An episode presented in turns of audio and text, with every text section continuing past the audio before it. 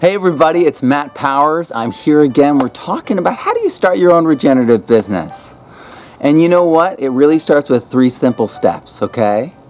Number one, focus on your passion. What are you passionate about? What gets you up in the morning? What's the thing that if everything was taken care of right now, you'd want to be doing? And is it regenerative? Because if it's regenerative, then you're in the right line of work. if it's regenerative, it's like gardening. If it's seed saving, if it's growing mushrooms, if it's making furniture out of recycled materials, if it's, you know, all these different regenerative activities, you know, they qualify, okay? And for me, I love teaching. I'm qualified as a teacher professionally, and I love gardening. It's something that I've just done as a passion, as something I've done for my family and with my family, and I've taught it to people. And it's something I continue to do, and I've made that my business. And you can too. Number two, find a need that people have.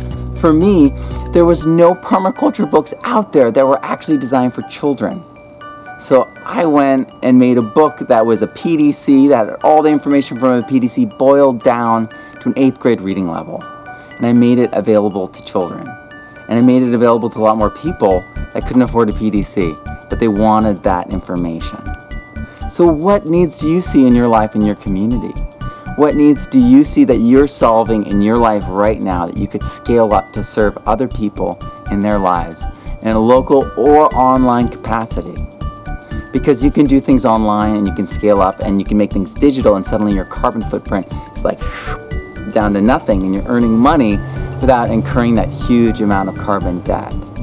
So, there's a lot of possibility in both worlds, in both worlds, both the physical and the digital, and the social permaculture. You know, the design of how we interact with each other, whether it's governance, whether it's the way we design an eco village or a school or a classroom, it is all relevant. a lot of people like to say that, you know, uh, permaculture is only for the garden or, you know, only for homesteading and to take it out of there and apply it to you know alternative energy or to apply it to anything. To use it as an adjective is wrong but you know what? We need to be more sustainable in all walks of our life. We need to see the full carbon you know the full carbon content the full energy audit as bill mollison talked about you know co-creator permaculture here. You know and Geoff lawton my teacher reinforced in my pdc in 2014 with him so we're all coming to this with this idea that we're trying to partner with nature. We're trying to be more regenerative, beyond sustainable, beyond organic, all these wonderful concepts. And you can take part in this. You can do this. You can create something that you can be passionate about that will sustain you and will regenerate the planet. All right. And then lastly, you know, the number one thing, the number one thing, number three, is alignment. And so we talk about this all the time as teachers because we need to make sure our lessons, what we t- teach, aligns the assessments. Because otherwise, if I teach you this and I test on this, you're upset and you get bad grades. And then um, if I'm a really bad teacher, I'll be like blaming you. This happens all the time with bad teachers.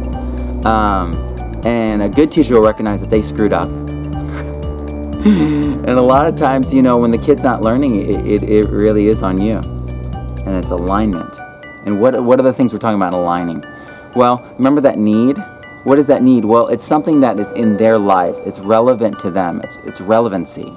So we need to have relevancy in there we need to have regeneration in there, something regenerative. You could be doing 3D ocean farming, doing kelp. You could be doing, you know, mycology. You could be doing, you know, restorative like land restoration in another country. Um, but you would align it so that it would align to what you believe, what you want to do with your life, and then you would align it to how it operated.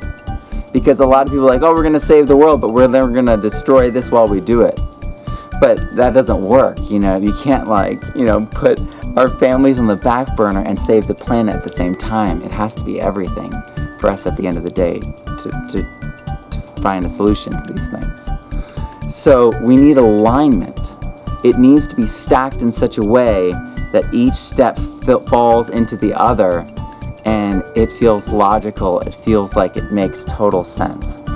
So, what I want you to do in your own systems and your own designs is to take what your goals are, your mission statement, how you're doing it, and your final products, and make sure they're perfectly aligned because that's the thing that gets us feeling like the congruency in our lives, like that magic, that integrity, that feeling of rightness.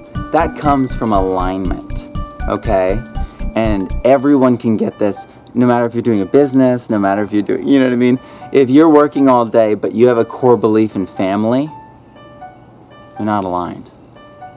Um, and we know those people. Um, they're ourselves at times. They're our family members. They're our friends. They feel eaten up. They're like, if I could only do this, I could do that. And it's like, whew, I fall victim to that too all the time. And I have to step back and say, it's not like that. These all need to thrive. I can't put one on the back burner. I have to schedule and make time for everything.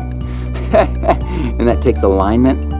And alignment implies that you're being intentional about things, which implies that you are planning things ahead and you're being strategic. You are being uh, a person that researches things, that prioritizes things, that weighs things, and then gets things into that alignment and then presents it. And when you do that, all those implicit steps refine it to such a degree that it takes a business plan to a whole nother place. It turns your business plan uh, into this holistic plan that leads you through your entire five, ten years lifetime of your business. You know? So that's the kind of stuff we're going to be talking about. We're going to be sharing our drafts of in Regenerative Entrepreneurs and Educators Alignment and Best Practices, which is this new course that I have. I've run it through once, and it's, it's been with some of the people that you know that uh, are incredible people doing incredible things in the world. And the, the, I've got incredible feedback from it. And I think the reason is is because I keep doing this thing where I facilitate instead of like teach. It's really important that we embrace this new modality of teaching. Uh, and I was uh, getting educators to do that in the public realm uh, when I was there, but I'm doing that now in permaculture. We need to get people to embrace that role. We need them to become the facilitator. We need to have people do it themselves, and we need to set them up so that they accomplish it and they become the change. Rather than us being the dictator or the one putting the knowledge in and owning that knowledge somehow, it's nothing like that. It's actually facilitating um, their growth and giving them the tools to grow in their own way. And that's the real superpower empowering people. Um, that's really what it's about, and that's you know what uh, people care is really about. We want to empower people so that they can take care of the earth, take care of themselves on into the future. And regenerative businesses and the regenerative economy can do that. And we have to start with our local economies, our local businesses. We have to start with our local biome, bioregional, our farmers, you know, our graziers, uh, we need to do food, fiber, fuel, medicine, uh, and energy. We need to get all these things as much as possible from just our designs. So our houses need to trap as much heat as possible in the winter and release as much heat as, uh, as possible in the summer and shield as much heat as possible and stay cool. And so these just basic design things, you know, erases these huge pressure points of fossil fuel consumption and we can do that starting now. You know, no one's holding us back but ourselves. And you guys are here because you feel that call. And I want to honor you in this moment and let you know that you're doing amazing things by being here, by listening to this. Even if you don't join this course, you're on a path because you're here right now. And you know, if you feel called to be in this course, know that we do payment plans, we do scholarships. Just contact me at matt at thepermaculturestudent.com and we'll talk. You know, we'll figure something out because we need everyone. It's not just not just some of us. It's everyone. A regenerative economy, if you feel called, is waiting. All right, guys, have a wonderful week, and I'll see you soon.